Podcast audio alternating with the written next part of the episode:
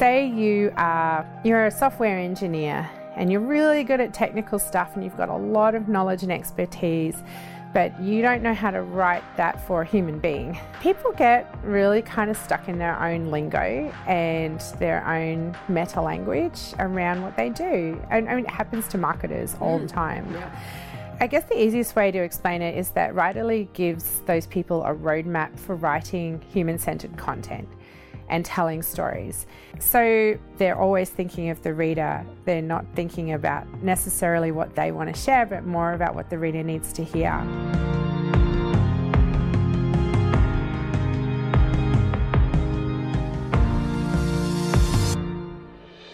Welcome to episode 113 of Be the Drop, a weekly podcast that helps you become a top communicator by sharing stories from people who are influential in their field. I'm Amelia Veal, Director at Narrative Marketing and firm believer in the superpower of storytelling. Creating appealing and readable content is a complex process. There is a tension between what the author is explaining and what your audience wants to read. Changing your perspective as a content writer can make your material more desirable and consumable. Kaz McCullough is the founder and CEO of tech startup Writerly, which provides content recipes to help you write powerful marketing and blog content in less time.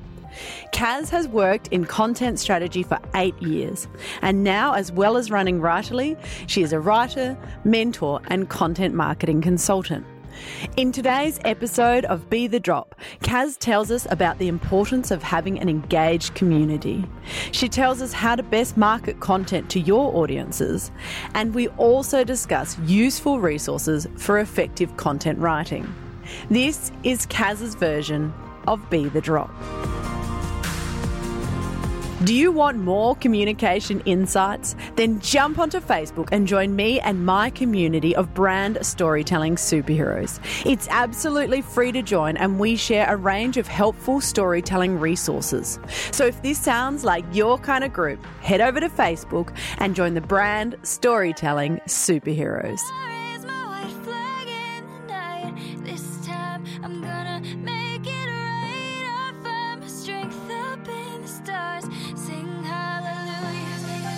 Kaz, thank you so much for joining me on our next episode of Be the Drop.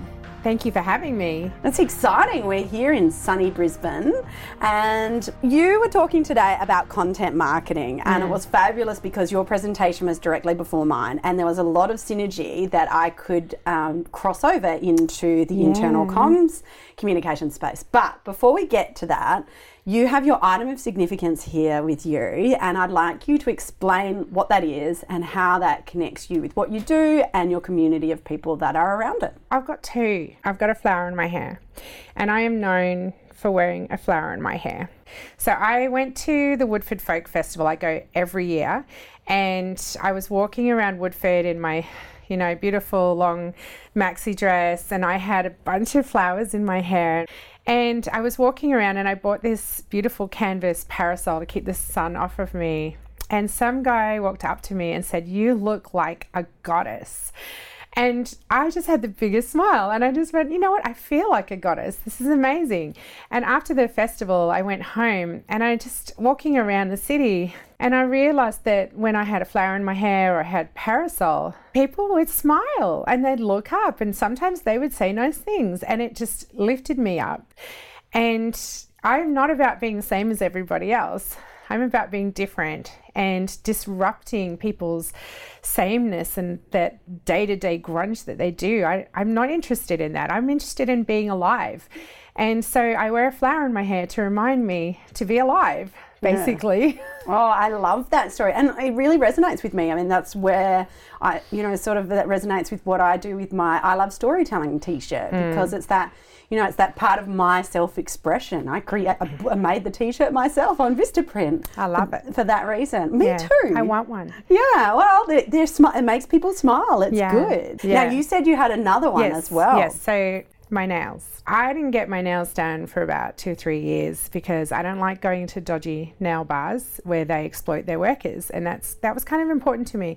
And this year I connected with a beautiful young refugee woman called Saha, and she has her own nail and uh, makeup business.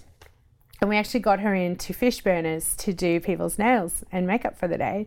And it was such a fun day. It was beautiful. Um, so I've been actually going to see her pretty regularly um, because I want to support her business, but also because I've been actually spending time mentoring her.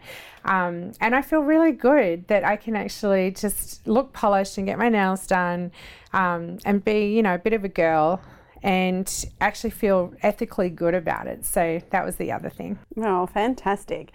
So then tell us about this community. You know, you're obviously you're talking about really wanting to create people to, you know, not, like smile and feel good. What is that community that you've built around your business? And tell us a little bit more about what you do in your business. So I have a, I do have a community around Writerly, and I started it from day dot. I'm not always the best at posting in there. Sometimes I'm really slack. But when I have something to share that's really human and really authentic, um, I'm always amazed at the interaction we get. And people in there really care about each other. And, and they really care about what happens to me. Uh, last week I posted from, I was in Fiji, I was on my way back from the States, and I wanted to share it, but I also had a few interesting things happen in my life in that week that were potentially going to cause me a lot of stress. And I, being in a startup is is an interesting is an interesting gig because most startups, and this is what most people don't realize, most startups don't get product market fit right from the the get go. No. In all that time, um, sustaining the business, you know, so that you can keep the wheels turning uh, when you run out of investment money and you're in that rock and a hard place where investors look at you and they go, Well, we really love what you're doing, but we're not quite ready to invest yet. Come back to us in six months. so it's like dating with money involved. Actually, that sounds really bad, doesn't it? really bad. It is about finding the right fit, and that takes time. You know, it's been a really interesting journey, but in that time, I haven't paid myself um, a wage. And I've been able to kind of live very frugally while raising three children on my own and and do that and you know bring in consulting work when I need to but I also have had child support you know just being brutally honest I've had child support and I've had some government money which has helped and I'm not ashamed to say it because honestly, I feel like the government is supporting my startup. so that's how it's kind of worked for me over the last few years. And then when I was away, my ex husband said to me that he had lost his 17 year job and that he was going to be stopping paying child support. So, um, that was a really hard thing to hear because all mm. of a mm. sudden I realized, wow, this is really down to me now. So I was just kind of sharing that with people and saying, well, in my community and just saying, well, hey, you know, I'm going to take responsibility for my finances. And hey, if you know of any writing work, let me know. and I was inundated with offers of help and support. Someone said, well, look, if you can't pay your rent, come and stay with me. And I said, what, me and my three children? and I said, yeah, it'll be fun. Um, I was, I was deeply in shock. I, I mm. could not believe the kind of response that I had from my yeah. community. Um, it actually makes me tear up even just thinking about it yeah. because I was really in a tough place and was scared. I was really genuinely mm, scared. Mm, mm. And I just I felt sorry for myself for like 5 minutes and then I made this action plan and I feel like I'm going to be in a much better place than I was before simply by just tackling it, taking action and taking responsibility. Um, but if I hadn't had that encouragement from my community, I don't know if I would have just I don't know, it just really spurred me on. And it is interesting because so many of us we do share content and there are people like say Brené Brown who talks about that power of vulnerability and mm. being open and honest, but taking that step as you said, pushing that button and pressing send and actually being vulnerable is is really hard. Good on you first for, for taking that step and being vulnerable. And secondly, how great is it that social media, which often gets the bad rap around negative trolls, bullying, etc., which does take place on social media, but also there's this beautiful power of community and support and love and kindness and, as you said, this motivation to spur you on, which yeah. is great. Yeah, and I think sometimes it can feel lonely, particularly if you are you know the only person in your business So now, just for listeners, can you explain, you know, just a short sort of summary of what is Writerly? What is the product that you've developed through your startup? Okay, so probably the best way to explain it is to kind of take it back to basics. So, say you are you're a software engineer and you're really good at technical stuff and you've got a lot of knowledge and expertise, but you don't know how to write that for a human being. or tell a story. For other people who don't understand software engineering language. Yes. yeah. Like me. yeah, people get really kind of stuck in their own lingo and their own meta language around what they do. And I mean, it happens to marketers all the mm. time. yeah. I guess the easiest way to explain it is that Writerly gives those people a roadmap for writing human centered content and telling stories. And, and it just basically lays it out for them step by step. So at the moment, what they do is they go onto our platform and they request what's called a content recipe. And it's for specific types of content that they want to write. So, say for instance, if you were writing, I don't know, um, a, how to post that is a beginner's guide on how to um, create an API, you know, something really technical like that, something that would seemingly be really boring. But you want the reader to be happy and you want to come across as a comedian. So you're going to write this piece as a comedy piece. So what they would get is actually it's it's kind of like a template except that it's user defined and it's very very specific and detailed. Um, but what we've done is we've broken down all the different narrative elements that go into a piece of content into different themes and different sections of content and we deliver what they need for that specific piece of content. So they would then get narrative elements broken down into intro, middle, and end. Uh, and they would reflect the fact that they want the reader to be happy and they want to be a comedian. so, uh, and it's different for every user because uh, they they all have different things they want to achieve. Somebody might somebody else might want the reader to be concerned. And we've created recipes for over 200 different kinds of blog posts. So they're always thinking of the reader. They're not thinking about necessarily what they want to share, but more about what the reader needs to hear. Mm. I love the concept. I think it's great. And because, you know, obviously we create different storytelling content, and often I hear this challenge. Because whilst we love going in and helping companies create content, mm. it's really not feasible in a time or budget capacity for us to create every single piece of content for every single, you know, staff member. So they really need to empower their staff. This is taking that you know, a wonderful step forward by giving them a recipe. I love this concept, you know, and really helping step them through. I can see a really good application for where that can be so valuable. Thank you. So moving away from that technical content to, you know, the needs of, of the reader. Yeah, yeah, exactly. Mm. And therefore, the content is a lot more readable.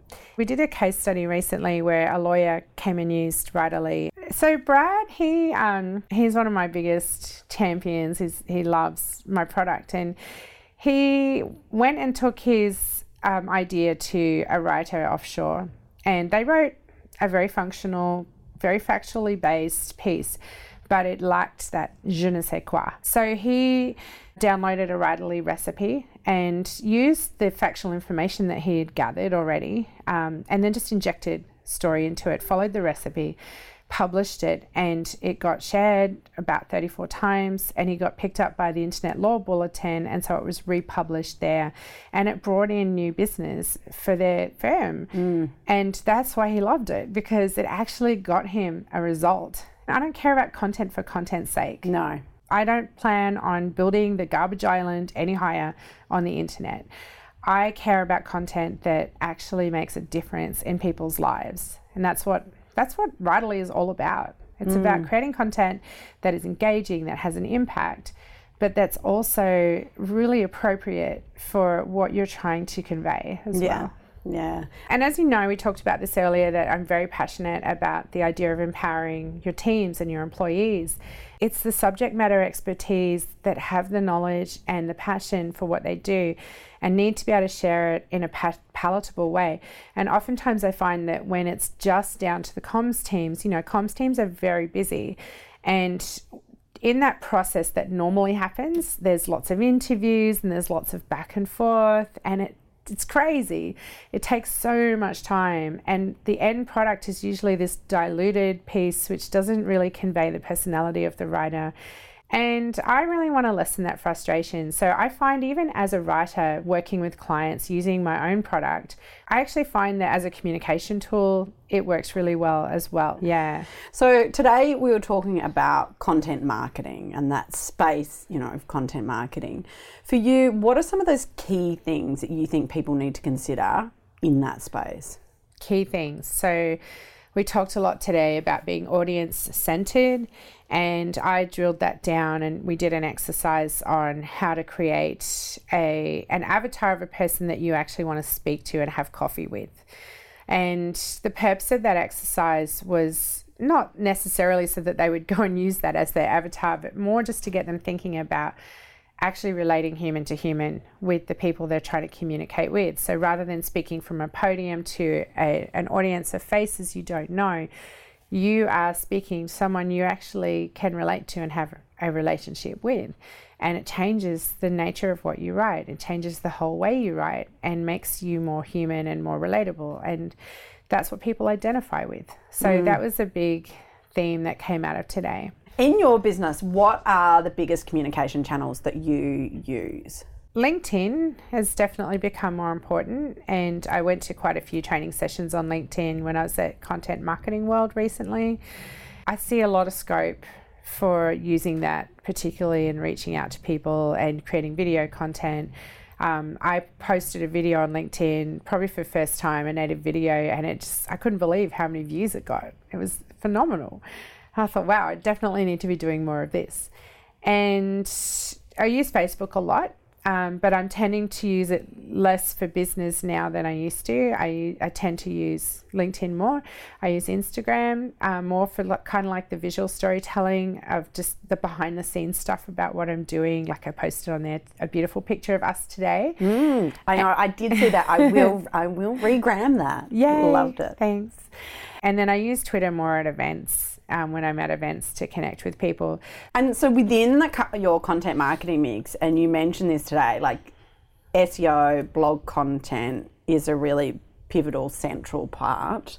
How does that play out in, in your content marketing? Yeah, it's an interesting thing with SEO because, you know, I'm not like a total SEO geek, but I do see that it still has relevance and importance. But I think really it's it's the social sharing that matters more to me than the SEO. Mm. Uh, it's actually people getting out there and commenting and sharing on yep. the social platforms. So I use a tool called Meet Edgar to share my content. So when I've published it, I then go on to Meet Edgar and I share it onto my various platforms at different times, and then it just reshares it every so often. Um, it, it has it shares evergreen content when it feels like it.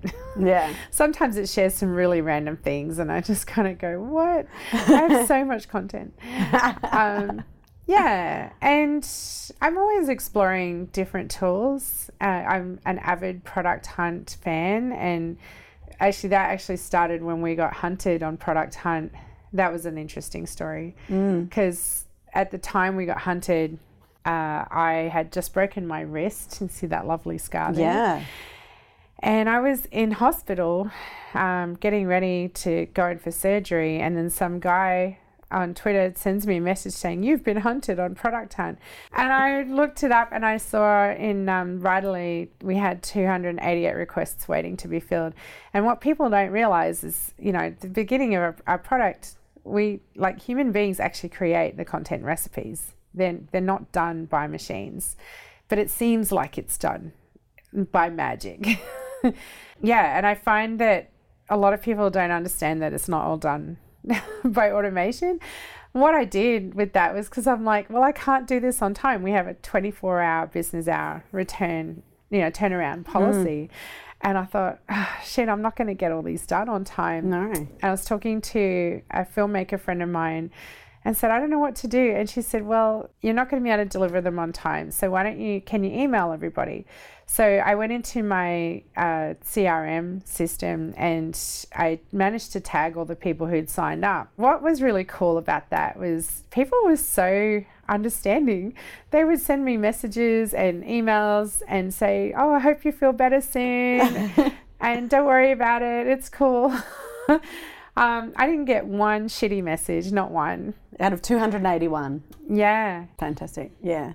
Be the Drop is based on my favourite quote, which is a waterfall begins with one drop. And it's really about the things that we can achieve when we collaborate together. Ah, I like that. It's like every drop raises the ocean. Yeah. Yeah. Yeah. Do you have a quote or a mantra or something that really resonates with you? So, my quote is from The Alchemist, and it's the possibility of having a dream come true that makes life interesting.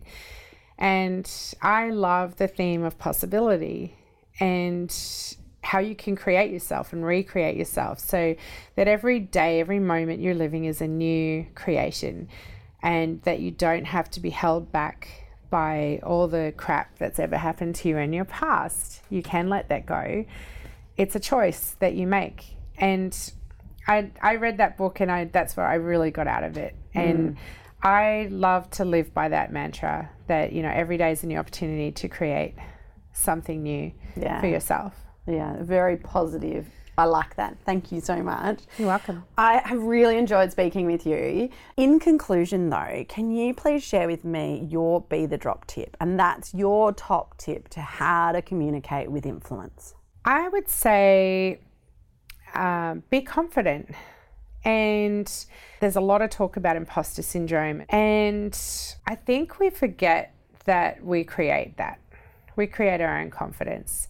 I know that I didn't know that or didn't experience that for a long time. I allowed my confidence to be dictated by other people and my circumstances until one day I had an epiphany and I realized, well, actually, I can totally create confidence myself. You know, if you believe passionately in what you're doing, be confident in it, stand for it. Mm, I love that. Thank you so much. My pleasure. Thanks for joining me for another episode of Be the Drop. Don't forget to subscribe in order to ensure you never miss out on one of our weekly episodes. Be the Drop is produced by Narrative Marketing, where we believe that stories connect individuals and that powerful storytelling can positively impact the world. To unleash your storytelling superpower, visit narrativemarketing.com.au or check out our social links in the show notes. To contact me directly with any specific comments you have, you can email me via amelia at narrativemarketing.com.au. And don't forget that whilst a task or challenge may seem overwhelming, a waterfall begins with one drop. And look what comes from that.